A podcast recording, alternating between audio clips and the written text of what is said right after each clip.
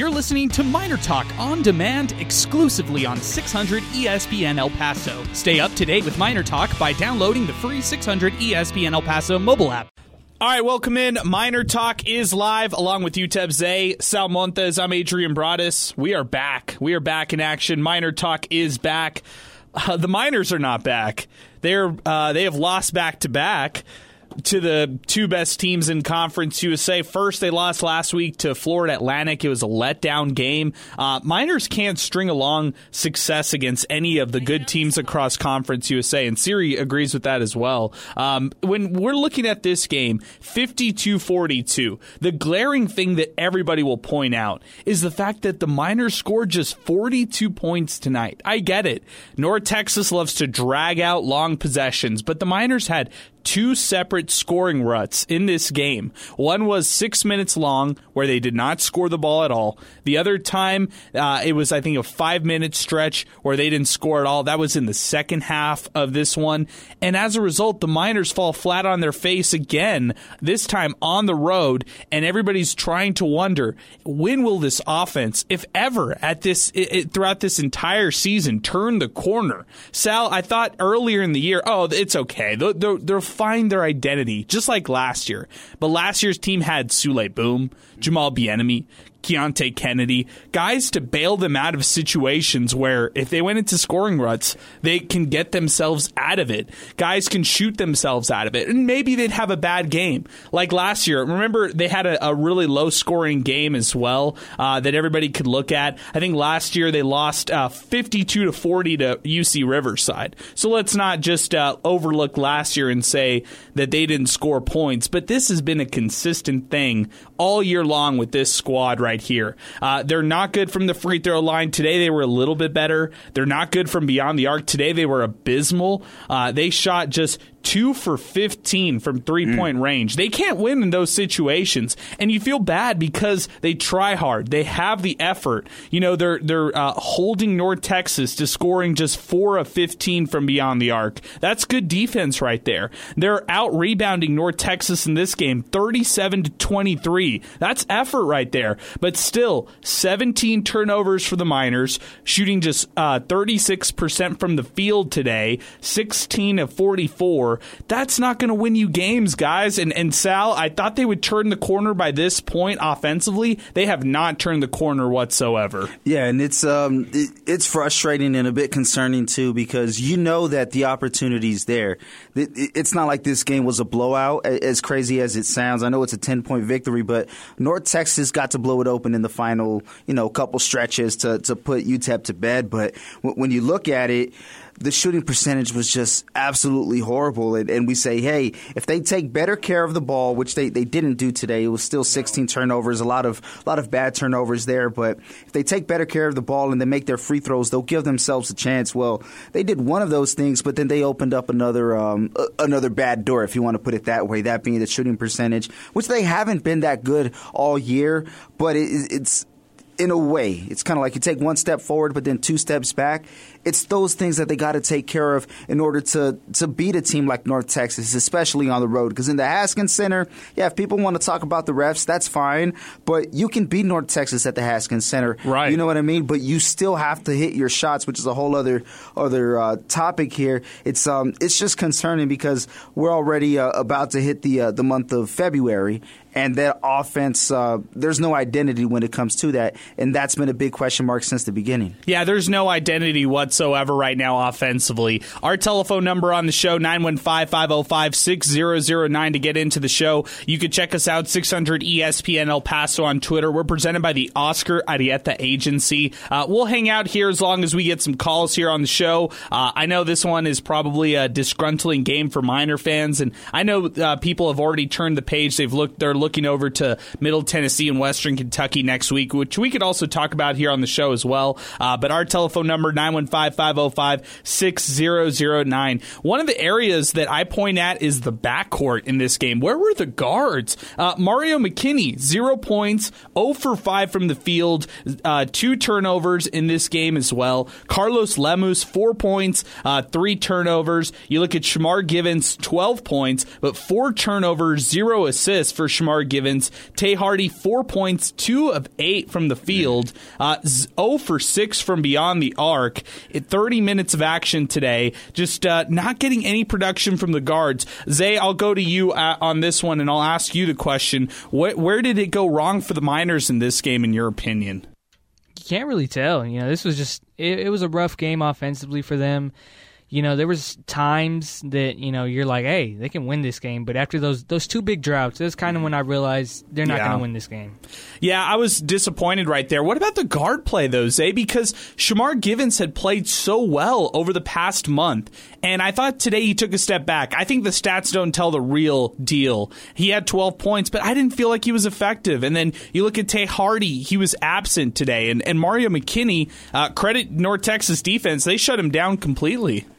Well, yeah, you know the thing with Shamar, he this back to back games that he's just been shut down, and then with Tae, I don't know. I think him not being in that starting lineup, it, it kind of took him out of rhythm. Took both of them mm. out of hmm. rhythm. Uh, that's interesting. And Sal, uh, at the end of the game, Joe Golding alluded to the fact that he started uh, Mario McKinney, Carlos Lemus because maybe uh, Shamar Givance and Tae Hardy were late to something. He was alluding to something like that. That there was it was maybe a disciplinary thing right there. Nothing crazy, but just uh, a starting lineup change. But still, if that's throwing Tae Hardy out of rhythm right there, that's something that could have been avoided if this seems like it was disciplinary here, Sal. And, and you know what, too, if it if it's disciplinary, it, it's kind of like um, I don't know how to say because I'm not going to speak on Golding's character. I, I don't right. want to be disrespectful in that way, but uh, I, I'm big on analogies. Let's just put it that way. So I just see it as I, I, I interpret as I see it, if that makes sense. But it's kind of like, is it really disciplinary if Lemus gets the start, but he only plays 13 minutes. So it's like you. It's basically just saying, hey, you're not going to start, but you're still going to play. Yeah, I get you. You know what I mean? I see what you're saying. And, when it comes to McKinney, uh, yeah, he did have 30 minutes, the the same as um,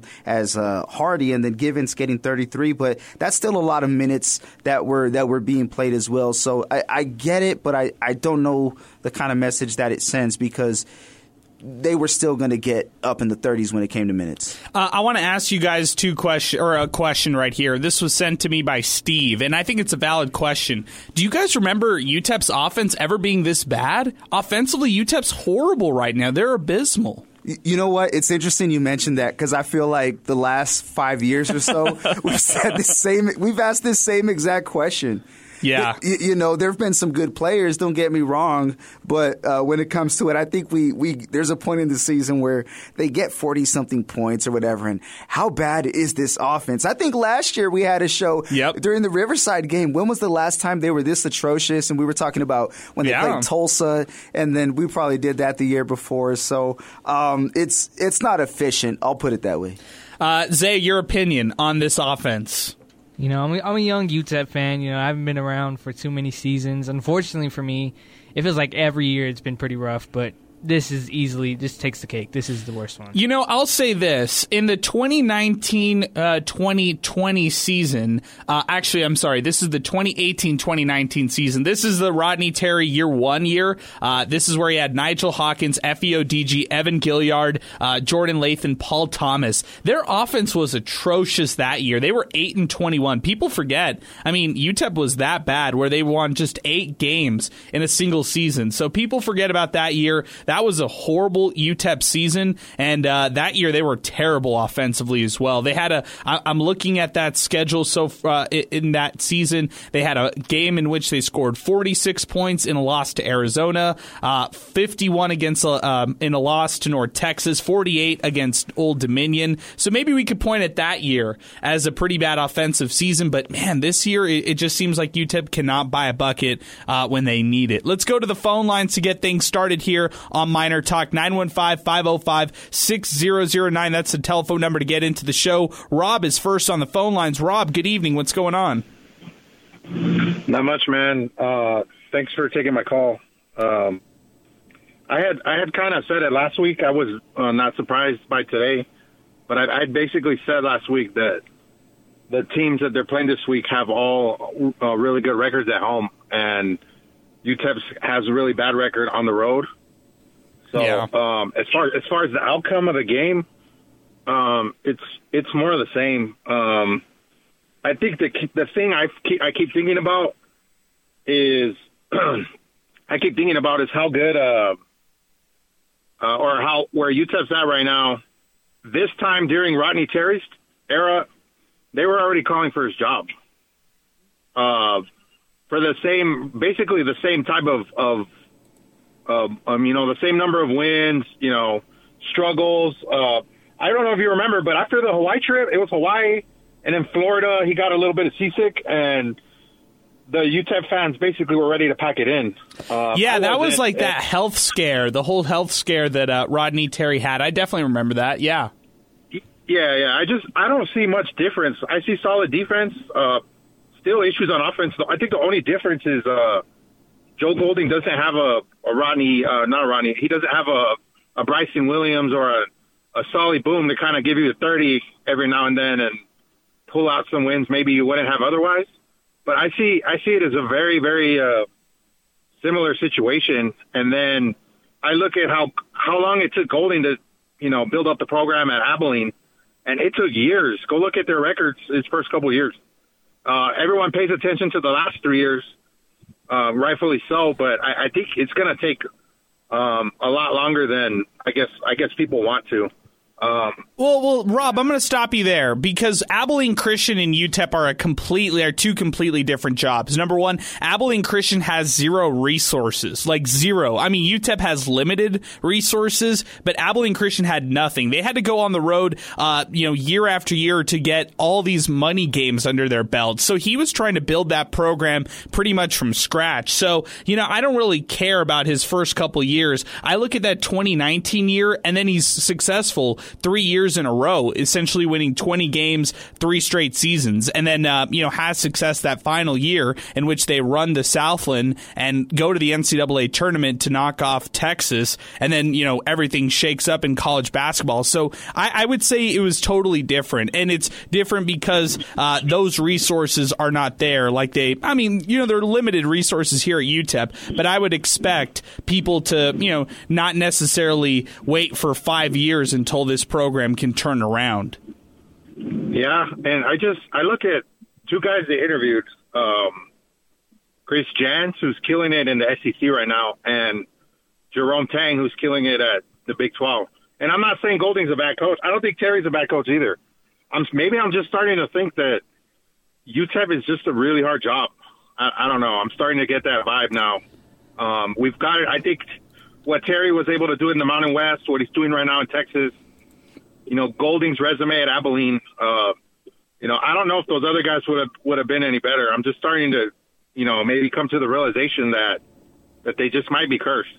You know what I mean? Yeah, I mean, I, I hear the, gosh, that's a really dark thought right there, Rob, but I, I get it. And I appreciate your phone call, Rob. Thanks for weighing in on the show. Uh, I want to get both your all's thoughts on this. First off, I want to read a, uh, first off, I want to read the Rodney Terry resume, and then I want to read uh, the Joe Golding resume, okay? So Rodney Terry comes to UTEP 2018 2019. That season, they are 8 and 21. So his worst season, they were 3 and 15 in Conference USA, okay? Um, the Uh, next year, they had a winning season. 17 and 15 overall, 8 and 10 in Conference USA. So never a winning record in CUSA with Rodney Terry, okay? Then the pandemic shortened season, 12 and 12 overall, so they were uh, they were 500 overall and 8 and 8 in conference play. So a 500 uh, season all across the board. We know that season, guys. That was not an average season. That was a bad year. I mean, the the last year for Rodney Terry, that was not a good team. So um, even though they were 12 and 12, I think that's misleading to them not being it's a good generous, team. Yeah. yeah, it's generous. Okay, so Joe Golding last year 20 and 14, so already more wins than, you know, Terry ever amassed here at UTEP, and then 11 and 10 so far, 4 and 6 in conference play. I, am I'm, I'm not going to say this. I, I can't guarantee that UTEP will get to the point where they can win, I don't know, uh, maybe 16, 17 games this year, but I think they'll be in the mix for 16 at least. Um, the projected record right now on KenPom is 15 15 and 16, 8 and 12 in Conference USA. I would say that season right there does not mimic the season in which Rodney Terry won eight wins overall. But give me your thoughts on Rod's uh, Rob's call uh, that he just uh, made right here on the show. Yeah, you know what? I, I was talking about this with um, with Zay and um, and uh, Danny Lopez. He was here earlier today. We're just talking about like the the hires or, or the candidates, so to speak. We know it was Yeah. Golding, Tang, and um, and Coach Jans out of New Mexico State. And um, the, a question was asked like, "Well, is is Golding doing a, a bad job?" And I'm like, "It's not that. It's it's a tough job here at UTEP. I think in terms of immediate success, probably would have gone to Jans. I, I think he would have been out the gate, you know, winning games left and right. But then, you know, maybe he, he might be with, he might be with a different team after good Yeah, he year may at UTEP, bolted right away. But with Tang and uh, and Golding, those were going to be more so like like building projects or, or rebuilds, so to speak. And it takes time, but you could see that the the players have bought into the system. They they believe in what they can do. It's unfortunately the results aren't going the way that you know that they're preparing for, but if you can stick with it and maintain this level of aggression, they will be okay because all that's happening is they're just not hitting their shots and they're turning Yeah. it over way too much. If if they are a tad bit better in those categories for seven or eight games, let's say they win half of those games, we're looking at a team that could be top four in Conference USA right now. You know, Yes. they could be you know somewhere around 14 or 15 wins already instead of uh, their record right now, which is 11 and 10. So it's it's just a couple of things. Like, They're, they're almost there. They just got to take care of those two aspects in order to um, to kind of overcome that hump. And I I think that's that's more so of, of something that's popping out to me than um, than comparing to previous years or, or failures. I, I'm looking at the game itself, not so much previous seasons. Um, if I had to compare, I'd still go with uh, Golding just based off last year's season. I still think that peak was better than any three seasons you saw from Rodney Terry. Um, so I would still say he said I don't see much of a difference between Terry and Golding. Uh, Terry also That's a had, I mean, Terry also had Bryson Williams, right? I mean, that's also a two-time All-Conference player as well, just like Golding had Souley Boum. So I, I I mean, that excuse right there doesn't really fly, right? Uh, yeah, and, and even then too, like records aside, we know that they cr- uh, they cracked the twenty mark last year, but Yes. records aside, there was still some players from Golding's team or from uh, Coach Terry's team on Golding's team. But when you saw those two, you saw a difference between the players who were there. Um, in Terry's last year, and those who were there for Golding's first year, and and, and forget the That's success. It's just the style of play, and uh, you know, just kind of getting where you fit in. It was a it was a complete difference. Our telephone number 915-505-6009. We just lost Edgar. Give us a call back, Edgar. I'm sorry. We, we had to go on a little rant right there. Zay, uh, give me your fault. thoughts. Nah, hey, I, I think this is all good talk, and I have one final thing to close this up. Go ahead, Zay. But yeah, like like you guys said, like you guys said, Rodney Terry got eight, won eight games in his first year, right? Year two, he has Souley Boum, Bryson Williams, Anthony Tarke, Efe Odigie, Jordan Lathan. I can keep going, Whew, man, right? what a list. I can keep going. He has all that talent. They go 17 and 15. Right? If this team Yeah. goes 17 and 15, I I'm not going to say it's a it's a success. It's far from it, but I mean, after all that you lost last year, it takes time, right? We knew coming into this Joe Golding era that it would take time. Yeah, and I would also say this with this year's team, I think we can all say, I mean, comfortably, right? That maybe they're not contending for a conference title this year. Maybe they're still a year away. Um, maybe they missed out on some guys that they could have gotten in the portal, but now they kind of know. And you have to, this is year one, really, for Joe Golding. Last year was kind of year X because he inherited a big team. This is his first year recruiting. This is his first year getting a lot of players, and he had some good players on this team. There's no doubt. There's some guys that you want to retain uh, if you go into next year. And next year, you have to kind of look at getting more shooters. I mean, it's really not that difficult if you need to map out the victory to success for this year's team because with one or one or two more shooters on this year's squad, I mean, they would be in that contending range. They would be contending for a Conference USA championship at that point, but they're not at that point yet. They're not winning against the better teams in this league, and they're not even at this point right now they're not competing well against those top echelon mm-hmm. of Conference USA like Florida Atlantic and North Texas. I thought there was some separation in today's game. Last year, I didn't really feel like there was a big separation between uh, both the dogs of FAU and Florida, uh, you know, FAU and North Texas. But uh, this year, you know, you start to see that kind of separation. Yeah, and in terms of the of the shooters, so to speak, um, it, the the plan is there, right? Like, hey, get get this piece, get that piece, and, and you're on your way. You're going to be fine. But the reality of it is, to obtain those pieces is harder than ever, especially in um, in a era where player empowerment is bigger than it's ever been. And I'm, I'm exactly, and I'm I'm all for it too. I don't want oh, yeah. I, I don't want people to, to get that mixed up because UTEP's benefited from the portal the same way that they could be hurt by the portal too. I mean, we talk about Souley Boum, Bieniemy, Bryson Williams, uh, Anthony Tarke. We could go right. on and on. Those guys came to UTEP from D1 schools, and guess what? They wound up leaving, uh, you know, for another D1 school. So I, I don't buy that whole argument that it hurts because it's helped them before. But let's uh, back to my point about the shooters. Let's say they do have somebody in line. It's possible that, you know, they could get a better offer somewhere else not long before it's time to, to report. And they, you know, they go there. Or maybe UTEP's on the, the benefit side, the beneficiaries right. of receiving that. So it, it's very tough to call in this day and age. It really is, Sal. And I think that we, I mean, we talk about on sports talk all the time, like UTEP going up against somebody else in recruiting. How can they differentiate themselves? Yeah. One final point on Rob's call, because I thought it was a great call.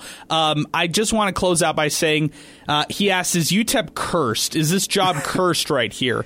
No. I don't want to say it's cursed, but I, I do want to say the path to winning at UTEP is so much harder than Chris Jans's path at Mississippi State, where he has the resources. He can tap into NIL money. It's way harder here at UTEP than Jerome Tang's job at Kansas State, where he's with the Wildcats. He's in the Big 12. He's playing high level basketball over there and, you know, recruiting high level guys.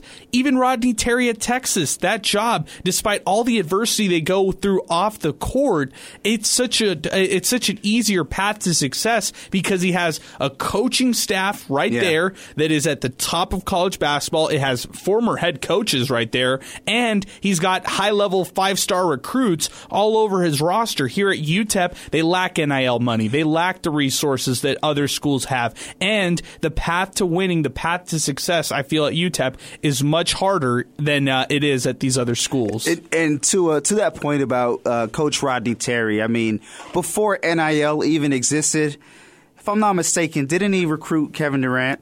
Yes, that's correct. You know, he, didn't he bring Bryson or take Bryson Williams away from uh, Fresno State to UTEP? That's or correct. didn't he get him to uh, Fresno State in the first place? So this is a guy who's a top-notch recruiter. Now that's he right. has the resources to to get other um, other top notch recruits who wouldn't be going. So that's a that's a monster over there with the with the Longhorns. Hey, we got calls to get to right now. Miner Talk continues 915-505-6009. Rustin is first. Then we'll get to Edgar, who's back on the phone lines. Rustin, good evening. What's going on?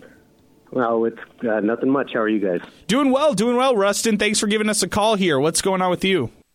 Hey, I'm actually going to go a little bit different. I, I guess I, I don't have an opportunity to listen very much anymore, but um, I do get to see the team as much as I can when they come over to East Texas. Um, I'm actually going to say that Sal just made a comment that I can hear through the phone. Um, I love this team. I don't know if you guys have, I, I mean, I don't know if you actually watch from the standpoint of a fan, like actually purchasing the ticket and seeing the game from the seat. Um, and and putting your your your mind in that mindset and getting away from you know not putting anything against you guys, but the journalism side.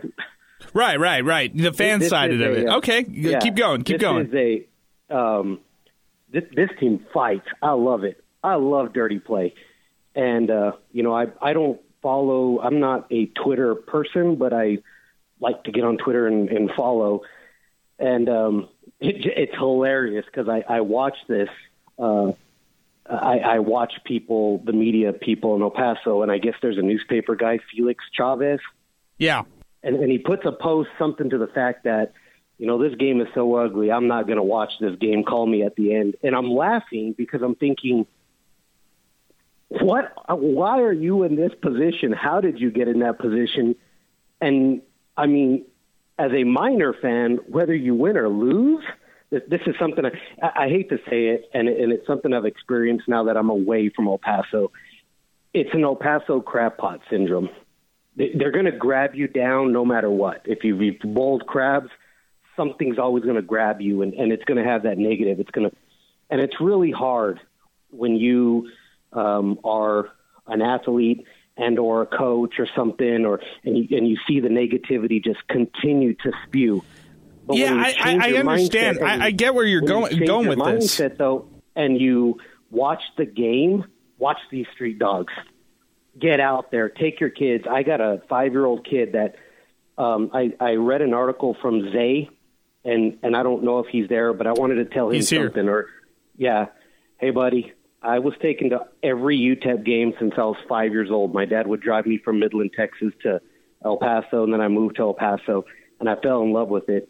If we had more people like you in that city, the the team would change.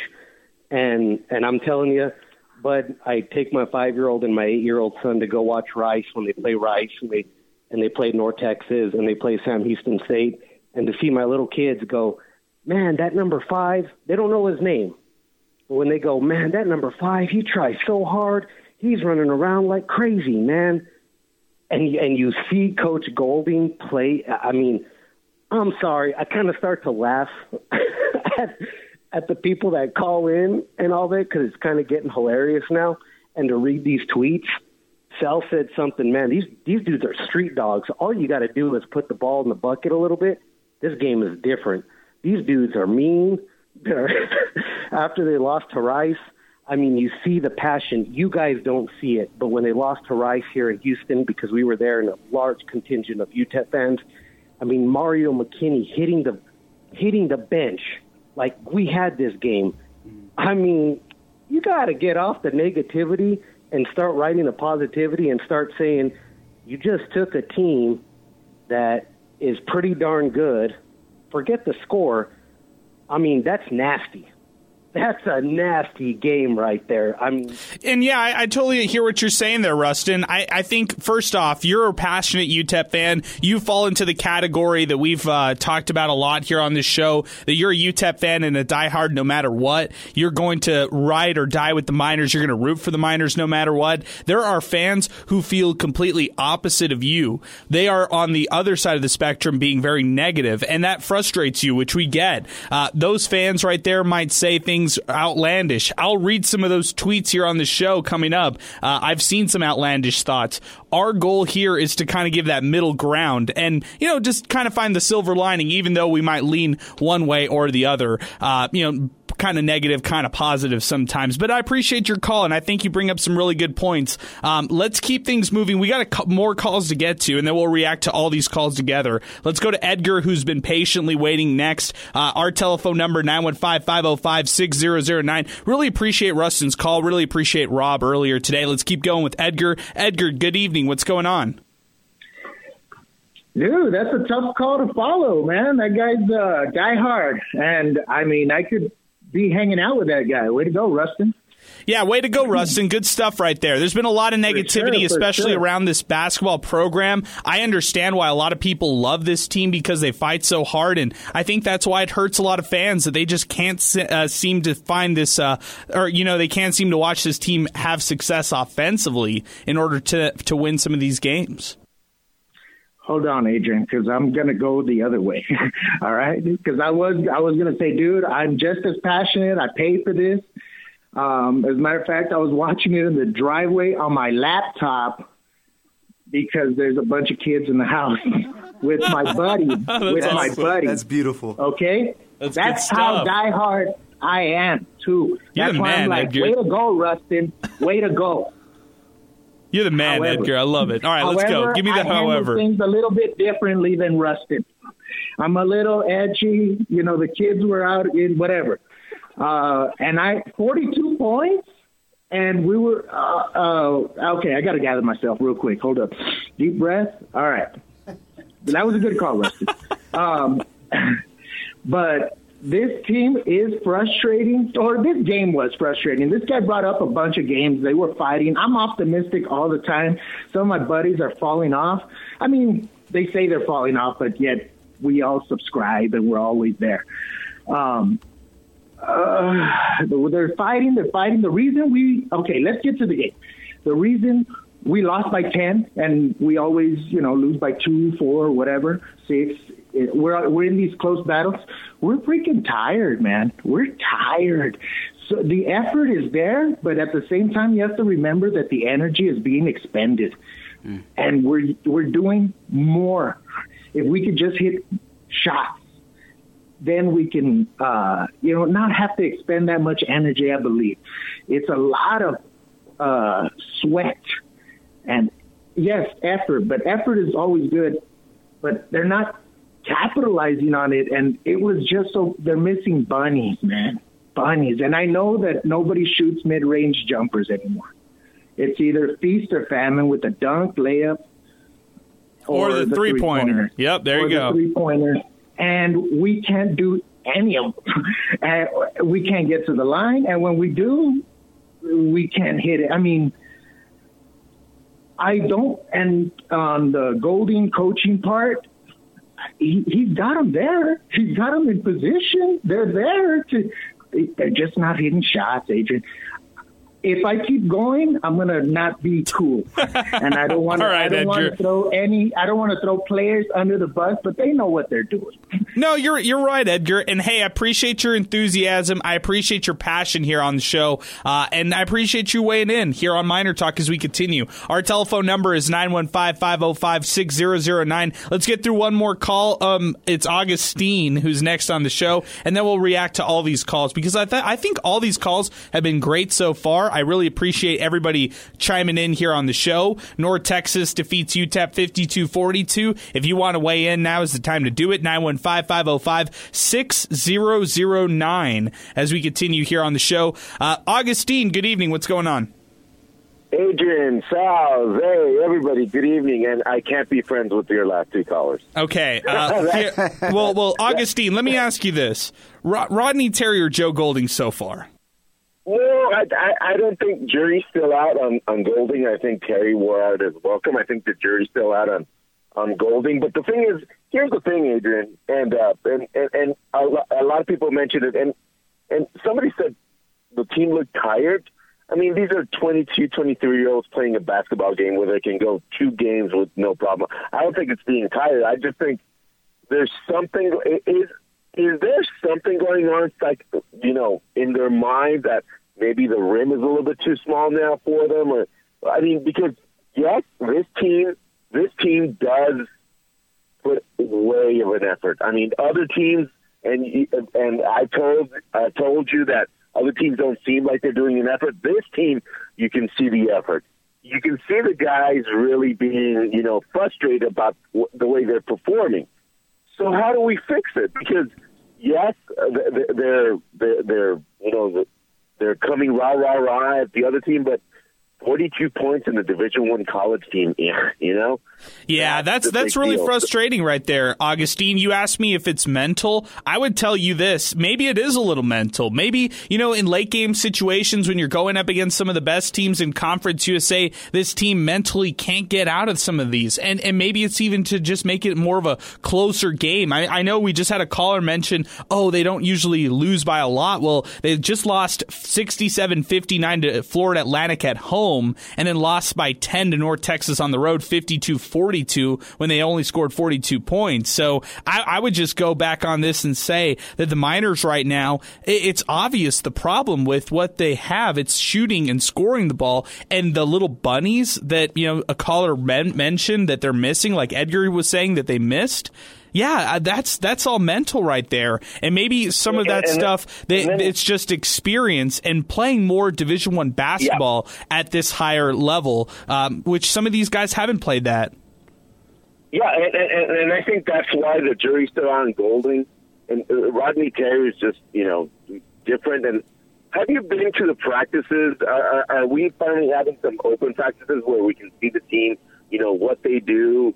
And is it a thing of they, they're not really on the same page, or is Golding trying to get something ready? No, thing no. is- I, I, I was I, I'm at all. Well, first off, they have open practices, which they're really cool about. They're always pretty accessible. They've only had one time I've ever seen them close practice, and what wasn't really a big deal. And I think that you know for Golding right now, it's all about um, just maintaining what he's been doing. I mean, at practice, I'll be honest with you guys, they're actually making these shots. They're making free throws. They're hitting three pointers. When the lights go on, they're not. And I don't know what that is. And you can call it preparation. You can blame the coaches, whatever. Uh, people will have excuses for all of this. The bottom line, UTEP isn't winning these games. They're not beating the better teams in Conference USA. This team might have a ceiling right now, and maybe they'll beat some of the uh, the you know the lesser quality teams in this league. But against the better teams in Conference USA, I don't see them pulling it out. Uh, guys, you heard from three callers, three very passionate Miner fans. Uh, I'll turn it to your you guys. Your t- your thoughts, your takeaways. Um, I, I get it. I'm, Miner fans are very passionate. Sal. Yeah, they they see, uh, and I'll start off with um, I can't remember who the Rustin. There we go. It was Rustin, the first one who kind of kicked off that trio. Yeah. and he he said um he, he was talking about like the diehards and and you know shouting out Zay because when when he was younger that was him and all that good stuff. And, and I think that really resonated with him because the the model of basketball that they're playing on the defensive side, you know, it's, it's similar, and he's getting that Yes. that kind of vibe, right? So he sees that style of play and says, This can be successful. It's just a couple of other things that are holding them back. And, and as I'm looking at these numbers, and this is just this game, but if you look at other games, there's going to be some similarities on it, but the Miners had 16 makes today, 16, but they had 17 turnovers. So that's one more turnover terrible. than than made baskets. So it makes you wonder if they make some more of their shots because they're 16 for 44, which is not good at all. But also too that's one part but if they take better care of the ball that gives them a better chance to to succeed which is it's easy to say that but if they take better care of the ball but they're not making the shots what else is that is that doing for them because when I look at North Texas they only had 3 more made shots than UTEP Yeah. but the big difference here Adrian they only had 7 turnovers Efficient. so very efficient with the ball. So even if they're if they're not going to make a shot, they're not going to give you the ball and, and have you get a chance for a fast break opportunity. So uh, that that's what I get from it, kind of tailing towards uh, the first call. But as far as like the jury being out on or not being out, whatever the case is, I still think it's way too early. Way too early. But if if I can make a, a difference between the two, I think in terms of of um, you know just getting the sense of playing for your coach, I sense it more with Golding than with Terry. And that's not a knock. I think it's just they're just completely different styles of play. Zay. Yeah, I'm gonna start off. You know, uh, the diehards, or just any fan, right? You see this team. It kind of it hurts to watch this team lose because you can see them just trying so hard every game, right? Sure. But it's just they're they're messing up on the simple things, right? Open layups, or you know, just just mental mistakes, right, on the offensive end, turning the ball over, throwing the ball out of bounds. I don't know. It sucks to see that. It's it's something that really you want to say can be fixed, but at this point in the season, you you already expected this stuff to be fixed. So you kind of just got to accept the fact UTEP's going to win a game by just getting really down and dirty and trying to take care of the ball. Um, when it comes to like Terry and and Golding, the jury. Golding, you can't even judge him yet, right? This is this is year one, like you said. Last year was year zero. This is year one. Got to give him some time. I understand the frustrations; they have every right to be frustrated, but you can't say that it's anywhere close to Golding hot seat. Yeah, no way. Not not at all. I don't think that's the case whatsoever. And I also think that for Golding, I want to see what he could do with extended recruiting classes, not just one. This is just one recruiting class right here. I, I want to see year two and three of recruiting classes. But th- but then again, people want instant gratification. People want UTEP to win instantly. People want the same t- team that was there last year, knowing that they lost all ten guys from last year's squad uh, and only bought, brought back three. Two, you know, two of which haven't really been contributing to this team. You can only look at Ze'Rik Onyema as a significant contributor out of the three who returned from that from last year's squad. So um, that's another way to look at it. Our telephone number 915-505-6009 to get into Miner Talk. We're going to take a timeout. When we come back, we got a lot of tweets to get to. We're going to continue breaking down this game. We'll continue taking your your calls as well, and then uh, we'll give out some awards on the show as well. Our Hot Hand Award brought to you by Winsupply El Paso and our player of the game, thanks to Keith Southwest. You're listening to Miner Talk, brought to you by the Oscar Arieta Agency, right here on 600 ESPN El Paso.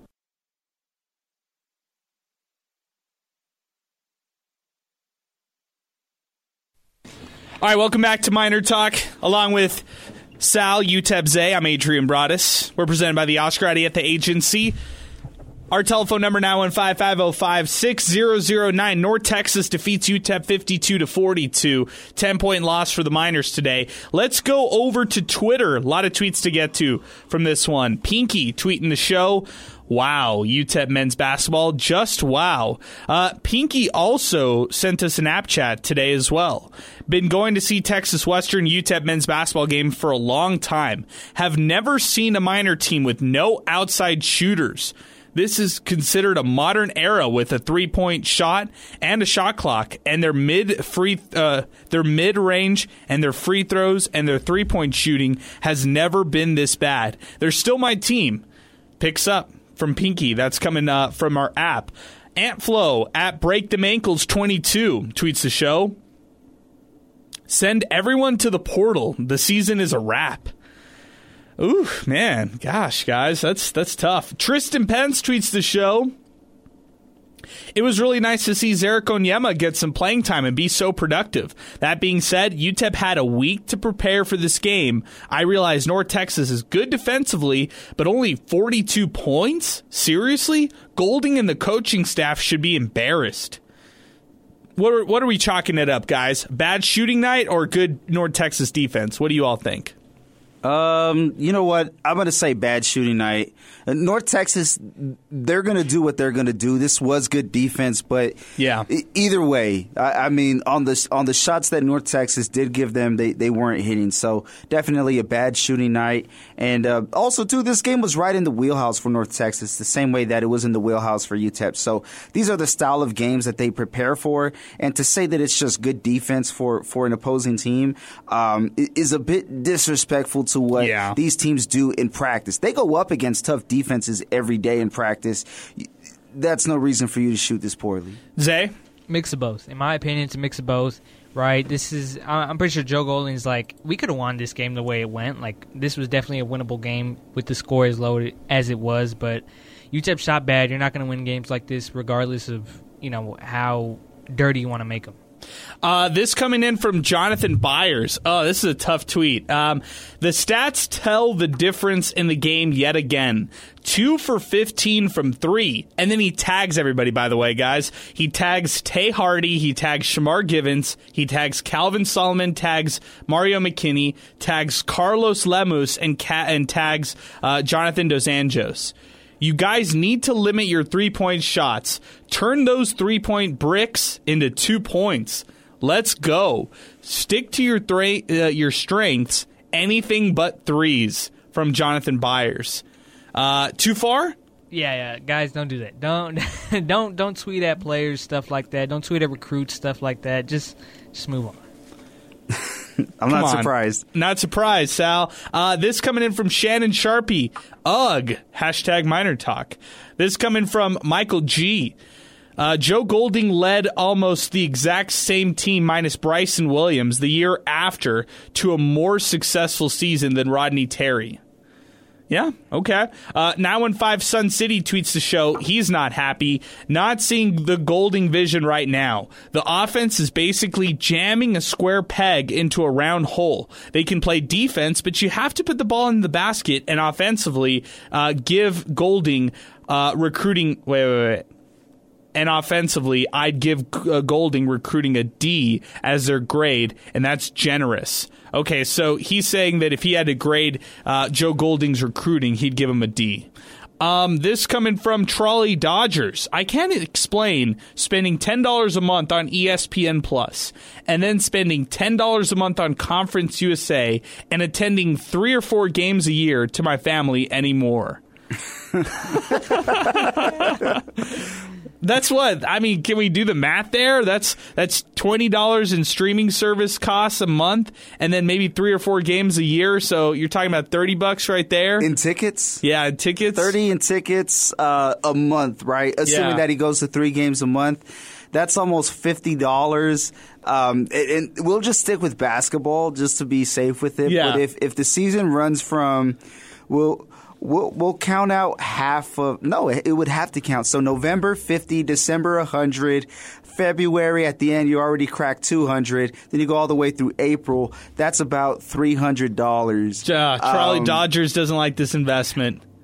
Maybe he could take up something else. Maybe he can uh, just subscribe to Hey. YouTube TV and watch uh, the Lakers and feel how bad we feel every single night Oh watching God! the Lakers. Hey, by, by the way, I, I I don't care if you're watching the game and you saw the bad shooting, but a Westbrook with a chance to crack a top ten in assists. That's what I'm focused on. I don't care.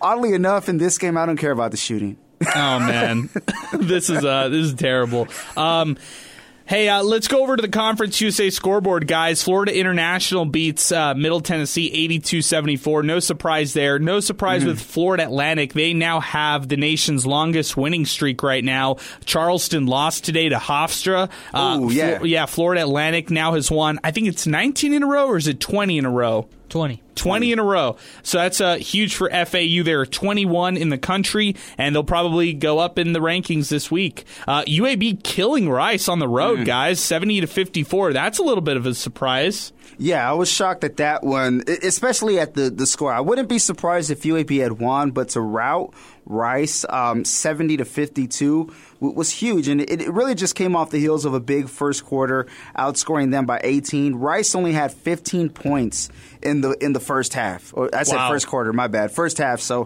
15 points in the first half is not going to do it. Um, but even then, too, they were at home, so UAB to get this win on the road at um, what, what do they call it? The uh, uh, Tudor Fieldhouse. There, There we go. go. At Tudor Fieldhouse, um, you know, more more and more fans are starting to go there every game. But um, yeah, big big win by UAB on the road. Um, Joe Golding after the game said that the biggest key in this one was turnovers. He thought UTEP, uh, excuse me, North Texas was very efficient, got 17 points off turnovers, and that was the difference of the game. Yeah, I, you know what? You can call turnovers the difference of the game. I, I get it, and you can call the fact that you didn't turn them over more as a big key to the game. But look, you out rebounded them by over 10 in this contest. He just couldn't shoot, in my opinion. This was just a poor offensive game for the Miners. And uh, yeah, you give credit to North Texas's defense at times, but I just wanted to see a little bit more out of the Miners' offense. And Yeah. there were different points, Sal, where I just felt like they were in scoring ruts. They could not get any Yes. sort of scoring going on. And, and you know what, too? The, the interesting part about that is when both of those droughts happened, it happened around the same point of the game. It, it happened the first time at the 11 minute mark. They didn't get a bucket till just under four minutes left. So that's what, like seven minutes or so? yeah. And that's at the midpoint of the first half. Then when they go on their second drought, and I, was looking at it here, it happened in the second half, somewhere around the um, around that same spot. It's when the it was um, 35 to 34. Miners were within one. 10 minutes and nine seconds left in the second half, and they didn't get their next bucket until. Um, let's see here, till just under five minutes. So both of those droughts began at that midpoint of the respected half. So I don't know if if it's maybe at that point in the game where it's something that's a cause for concern, or if it's a coincidence here. But we've seen scoring droughts plague this team. You know. Every other game. Our telephone number 915-505-6009. Your thoughts, Zay? Yeah, like uh, like he said, those scoring droughts came at crucial parts in the game, especially the second one, right? Because you're down Yep. one. You know, you fought back into this one, and you just don't execute when you need to execute. You're That's the closing games like moments. that. yeah. it's the closing moments. You can't win. There's no recipe to, to victory if you're not having success in those stretches right there. That's a that's a really good point right there, Zay. Our telephone number 915-505-6009 as Miner Talk continues. Kenny Onyema tweets the show. This team needs to use the pick and roll as a go to when they go on scoring droughts. It's not utilized enough.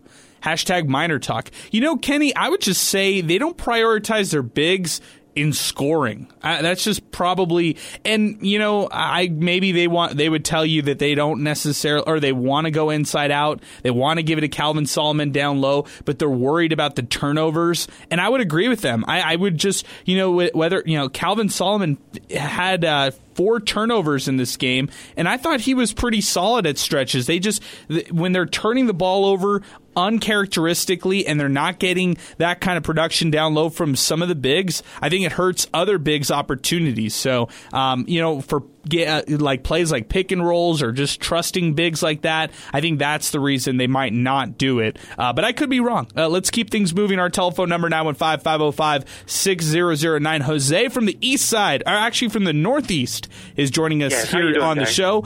Jose, what's going on? We're doing well. How about yourself? Thank you for asking. Doing okay. I just think I think I have the solution to the UTEP problems that we're facing. What if what if uh, the next the next home game we will have a, a, a sold out UTEP game? You know what I'm saying? Can you imagine what that would do for the for the team, for the coaches, for the university? We need to back them up that way. Wouldn't that be something? Well, it, unfortunately, Jose, they're not even close. I mean, right now we're looking at the Haskins Center at, at maybe eleven thousand uh, people in attendance, or I mean that, that that's how much um, they could fit in the Haskins Center. Unfortunately, right now UTEP is averaging under five thousand, so they're not even filling it halfway. Pretty much, And Jose. probably the next home game we're going to have probably about 3,700. Correct. You're exactly Probably. right. And I, and you know what? I'm with you, Jose. If there were fans out there, if people actually went out and supported, it would help uh, tremendously. But, but can you imagine if, if if something like that would happen? You know, hey, the players will probably feel so great. You know, people waking them up and this and that. You know what I mean? Sure, I agree completely. I, I think they would Yeah. be uh, they would be super excited over that for Super sure. excited. Maybe that's what we need to do. You know, that'd be nice. It would be nice, Jose, and I, unfortunately, I just don't know how they get there. And I appreciate your your call, and I appreciate the thoughts and you know the words. But guys, I mean, I'll turn to you all. I think it's unrealistic to think that UTEP could get to that point. Zay, your thoughts? Yeah, I as much as you know, I'd love to have a sold out Conference USA game. You know, Yeah. experience that again. I've only experienced it once. Sure. Um, it, it's not going to happen this year. You know, it, it's not going to happen this year. Yeah, and maybe next year, Sal. And you know what? I think the closest they were uh, to getting a lot of fan support during that conference stretch was last year in the Senior Day game. They had an Yeah. opportunity to beat North Texas. They did beat North Texas in that game, and a lot of fans showed up in that game right there. Yeah, and and they had some um, some good play right before that game that kind of warranted a um, a big crowd. Right? They they they. Oh, also too, they're getting Keonte Kennedy back. That's another reason. But Yeah, uh, you know, at right. that point in time, but um, you know, off the heels of a close, um, a, a very close loss to UAB at home, um, 69-66, they would go on the road, uh, or they would take on Rice rather. Um, you know, the Thursday before the game against North Texas, and they squeak out a close one. But then you get North Texas, who um, were they? I, I can't remember, but. I don't know if they were they weren't ranked, but they were either receiving votes or they had a, a big win streak going for them. They had 15 wins in a row They- at that point. That's right. Yeah. They were looking to close out Conference USA with an undefeated record, and, and that was a big reason too. So, as much of a factor of, of UTEP's play was, I think having a team that's on a hot streak like that is definitely going to help. And I think this year that was the Florida Atlantic game. Yeah. Um, you know this this past weekend. So, another part to that is the team has to give the fans something to want to go see night in and night out that they can expect to be consistent and we know the efforts there but that thing it's it's winning and if they're not winning Sure. it's going to be hard to get people to go out there but i mean they're they're fun to watch you just wish the results went a different way That's right. Zay, your thoughts? Yeah, you know, when you look back at that stretch, it, I remember the UAB game. It had six thousand that that that game, and That's you know, true. As as bad as it may seem, that's a good crowd for UTEP uh, that late in the season and that North Texas game. High energy, but you know there there really hasn't been a game like that. You know, maybe you want to say the NMSU game at the at the start of the year, but even then, it didn't feel like there was so much you know energy in the Haskins Center. Uh, appreciate the phone call, Jose. Thanks for weighing in on the show. Our telephone number, 915-505-6009. Let's take a timeout right now. When we come back, awards, and then we're going to wrap this one up as Miner Talk continues, presented by the Oscar Arieta Agency, right here on 600 ESPN El Paso.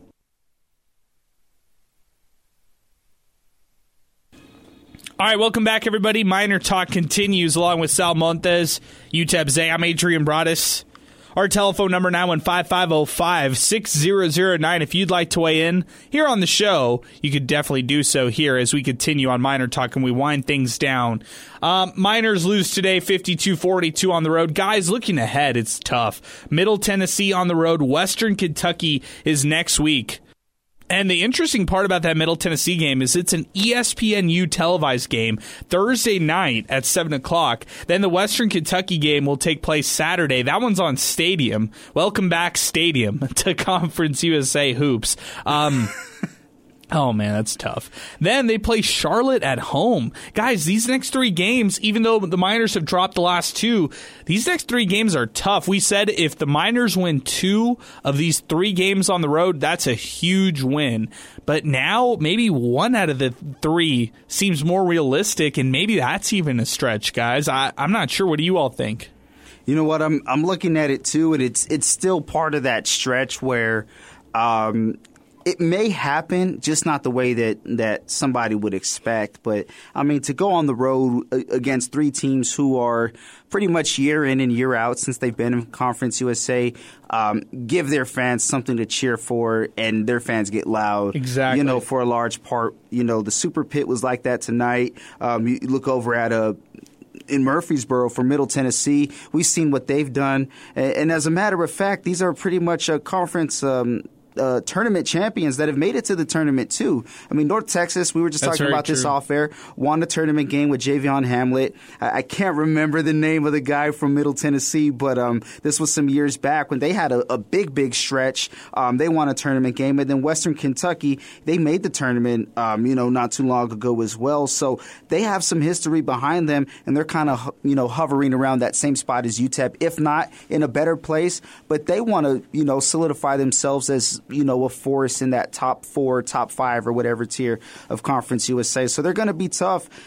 But we're going to find out a lot about this team. Yeah, you lost the first out of that that three game stretch. How are you going to respond? Because if you win these next two games, who cares about losing the game in Denton? Yeah, that's a really good point, Sal. I mean, to be honest with you, if you get to that point, um, th- that's all that really counts. And I feel like for the Miners, you know, on the other side for them, they're just a team right now that has to try to get to that point where they can, you know, year in, year out be a threat. Middle Tennessee, Western Kentucky, those two teams are threats right there. Middle Tennessee is coming off a loss, so is Western Kentucky, but these are going to be uphill battles. Uh, Zay, I'll turn it to you. What are your thoughts these next two games? Yeah, these are these are two tough tough games that UTEP. Um, you know they're gonna have to try and pull out on the road. I mean, you Yeah. can't go you can't go four and eight in conference right now. You gotta get at least one of these, and even at that, you gotta try and get both, right? Even though we know Western Kentucky is filled with talent, right? If you catch them on the wrong day, you're probably not going to win that game. And then Middle Tennessee, last year they swept the Miners once in the regular season, one in the that crazy overtime game in the conference tournament. So they already, you know, they, they feel confident going into that one. This is going to be a tough stretch. UTEP is going to need to get some offense, and they're just going to need to keep it together. Yeah, I think so too. I, and that's another thing. If they drop a certain, if they drop a couple different games in these uh, in this stretch, then you wonder can they unravel, and you don't want that to happen. So you're right. You have to win some of these games, not only for you know your records purpose, but more for your confidence going into the uh, part of February. That's it's going to be a really tough stretch. Hennessy tweets the show. What player would you pick if you could choose a UTEP player from the past ten years? To play with this team right now. Oh, that's such That's a a good, good That's a great question. So you're you're asking us right now Mm. the best offensive player, essentially, right, over the last ten years. Um, okay, I'll give you some options. Some they're Oh, really good ones. Okay, John Bohannon, 2013. Julian Washburn, 2013. Yeah, maybe that that could be in that tier right there. Maybe uh, you could look at Vince Hunter. Could you bring him on this team? This team, he would probably replace like a Calvin Solomon or something like that. He would be an interesting candidate for this option right here. Uh, you look at 2015, you could bring in Earvin Morris. That's a name. That's somebody to think about. Omega Harris come out and uh, drain some threes for you. Dominic Artis, okay, could chef it up and dish it out. Uh, Terry Wynn, that's a sneaky name. I have a name. Okay. Only here one year, but had a big impact. Go ahead. Lee Moore. Lee Moore, that's another name. Very good name. Very good name. He's a great shot maker, too. Uh, speaking of shot makers, this is a shot creator, Evan Gilliard. Um, that's a name to think about. You could also think about Efe Odigie. He had a big season in his All Conference USA freshman year. Uh, you look at the 2020 year. You could pick anybody from that one. Uh, you could pick Bryson Williams. You could pick Souley Boum. You could think of maybe Jamal Bieniemy, Keonte Kennedy. Uh, Zay, I'll turn it to you. Who's your pick? You know, they need a shooter, right? They need a shooter. Give me Daryl Edwards. No, I'm just. That's a good give, one. Give me Omega. Daryl I love Omega Harris. Okay, so you're taking Omega Harris on this team. Sal, go ahead. Forgive my recency bias, but this man is killing it right now. Yeah, I got to go with You know too. what? I got to go with him You, too. you know what? I went to the store the other Yes. day to, to buy some food, and they didn't have it. But when I looked to the left, it, it was in the uh, the hardware department, and I saw some buckets for sale. That's where I'm going. I need Souley Boum. I'm going Souley Boum too, Sal. I think, Su- and it's so sad, right? Because that's the sad thing. Wait, wait, wait, can, can we wrap our head around this? We're saying out of the last 10 years, out of the last 10 years, the one score we're going for is Souley Boum. The one player that we want on this team specifically is Souley Boum. Over the last 10 years, over Vince Hunter, over Bryson Williams, over Omega Harris. We want Souley Boum, but I'm sticking with that. I'm You know double what? downing. I'm sticking with it too because when you look at the issues that are that are hampering this team, it's it's basically scoring. And out of all of those names, which, which there have been some some really solid scorers, when I look at the full picture on offense, I got to go with Souley Boum. Is there no part of you that says Bryson Williams? Because there's a small part of me that says it. I, I, I want to say He's probably my number two. I, I want to say that too. That's a good one. Like if I had to pick top three, it's uh, in no order, uh, but number one, Souley Boum, and then either Bryson or Vince Hunter. Okay. but I, I think it's just the scoring from the guards that's kind of that's kind of putting it in there, and then also two free throws are a big issue um, when it comes to it. So. I'll take Souley Boum because he, he checks all those boxes that you need from what you're asking for. They're already out rebounding the other team. Do they need some some more rebounding? Well, maybe Zay got it right because he picked a three point shooter in Omega Harris. You, I mean, well, I guess Souley kind of a three. Now he's a three point shooter, but uh, Omega was a big time three point shooter when he was here at UTEP. Like, okay, okay. Souley Boum is probably the obvious answer, right? It's the easy one. It's you know, if Souley Boum's on this team, he, he's he's dropping twenty a night, right? But if you're going past ten years, like, I want to choose someone like like Omega or maybe someone like Da Dominic Artis. Okay, They probably That's don't need one. him, right? They got Shamar already, but I'm just saying, like, I want to pick a fun a fun pick, you know? All right, I like it. Um, this is a great question. Hey, that was a tweet of the night. Hennessy, great job. What player would you pick if you could choose a UTEP player from the last 10 years to play with this team? Best pick, I mean, best uh, tweet of the night for sure. Uh, I love that one. Man, that that was a that's a good way for us to kind of uh, wrap things up or wind things down here on this show. Uh, let's let's get out to our awards here. First off, our Hot Hand Award. This is brought to you by Winsupply El Paso. Uh, special thanks to Winsupply El Paso for being a great sponsor here on Miner Talk. Winsupply El Paso is the trusted uh, home, and you you can see why home builders make them their trusted HVAC system suppliers. You could stay on schedule with Winsupply El Paso. Just go to winsupplyelpaso.com to learn more. Uh, this is going to be Ze'Rik Onyema. In this one, he had 11 points, but 5 of 7 from the free throw line and 6 rebounds, 27 minutes. He'll win the Hot Hand Award. And then switching over to the Player of the Game Award, guys, I, you can't give it to Shamar Givance. You can't give it to Calvin Solomon. You can't give it in this game to Otis Frazier. You have to give it to Ze'Rik Onyema again. So he'll win both the Hot Hand Award and the Player of the Game. The Player of the Game Award is brought to you by Keats Southwest. They are the leaders in the industry in precision metal stamping since 1958. Big shout out to Keats Southwest. Learn more about them online at keatsmfg.com. That's keatsmfg.com. Uh, you guys good with uh, Ze'Rik Onyema run, running the table with both uh, questions? I mean, both uh, awards, I should say. Yeah, he was the guy. He was the guy. You know, I heard you guys talking earlier. He was in. He hit some free throws, right? He was hitting those free throws. He was consistent from there, and uh, it's good to see him get going.